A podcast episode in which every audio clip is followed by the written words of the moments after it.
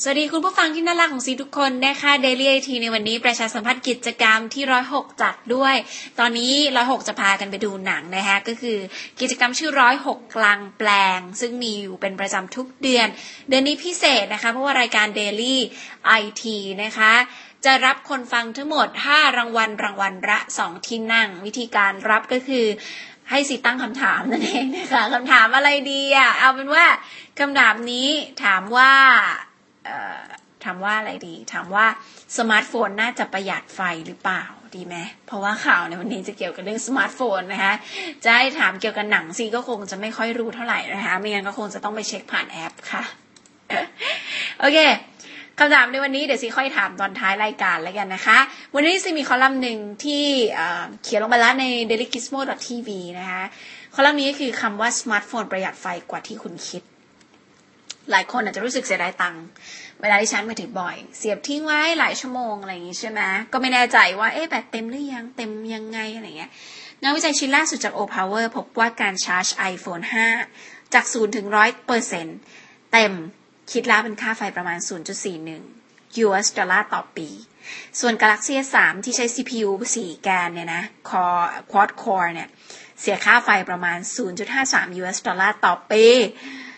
อีก สาเหตุหนึ่งที่ซัมซุงมีค่าไฟแพงกว่า เพราะว่าใช้แบตเตอรี่ความจุเยอะกว่าค่ะ ก็เลยอาจจะเรียกว่าแบตอึดกว่านะคะ คิดเป็นค่าไฟเรื่องจ่ายต่อปีประมาณ 12-15 บาทต่อปีเท่านั้นนะ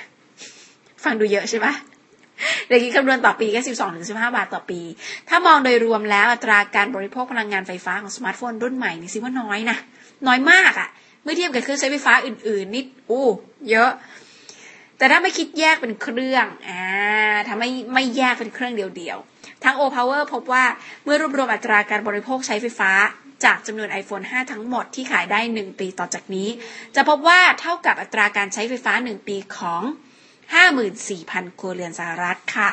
นั่นหมายความว่าการใช้ไฟฟ้าของสมาร์ทโฟนนั้นไม่ส่งผลกระทบส่งผลกระทบต่อโลกเลย แทบจะไม่เลยอะแต่อาจจะมีผลบวกบ้างนะคะ ต่อการบริโภคมือถือด้วยซ้ำ เพราะสมาร์ทโฟนรุ่นใหม่เนี่ยขนาดเล็กกินไฟน้อย นั่นหมายความว่าถ้าใช้ทำงานแทนแท็บเล็ตหรือแทน PC ไปเลยเนี่ย ค่าไฟลดลงเยอะนะเขาบอกว่าแนวโน้ม 30 ปีที่ผ่านมานะคะ จะเห็นว่าเครื่องใช้ไฟฟ้าอุปกรณ์อิเล็กทรอนิกส์ในบ้านเนี่ย โอ้โหต่ตาเติบโตเยอะ กินไฟเยอะ ไม่ว่าจะจอทีวีขนาดใหญ่เครื่องเล่นเกม PC แอร์ โอ้แล้วก็ยังมีอื่นๆอีกนะคะส่งผลให้การใช้ไฟฟ้าเพิ่มขึ้นเป็นเท่าตัวนับตั้งแต่ปี 1978 จาก 1,770 ล้านล้าน BTU เป็น 3,250 ล้านล้าน BTU ซึ่งปริมาณการใช้ไฟฟ้าของอุปกรณ์อิเล็กทรอนิกส์ในบ้านเนี่ยคิดเป็นประมาณ 13%ของอัตราการใช้ไฟฟ้าของอเมริกาค่ะโอ้เยอะมาก ปัจจุบัน EPA หรือการใช้การไฟฟ้าของอเมริกานะคะ กำลังสร้างมาตรฐานการใช้ไฟฟ้าให้มีประสิทธิภาพสำหรับทีวี เครื่องเล่นเกม แกดเจิตอัจฉริยะต่างๆ ให้ลดการใช้ไฟลงนะคะ ต้องบอกว่าอื่นๆนี้แหมสิ่งที่ทำให้สิ้นเปลืองไฟหลายคนยังไม่รู้คือการเสียบปลั๊กเครื่องใช้ไฟฟ้ารวมถึงอุปกรณ์ต่างๆ ที่คุณไม่ได้ใช้เสียบค้างไว้ ก็กินไฟนะจ๊ะ เสียบค้างไว้ไม่ใช้งานก็กินไฟ ปรับเปลี่ยนพฤติกรรมตรงนี้จะช่วยลดพลังงาน และประหยัดค่าไฟเพิ่มขึ้นด้วยนะคะ เริ่มจากออฟฟิศเล็กๆ ของเราก่อนสร้างพฤติกรรมการใช้ไฟให้ดี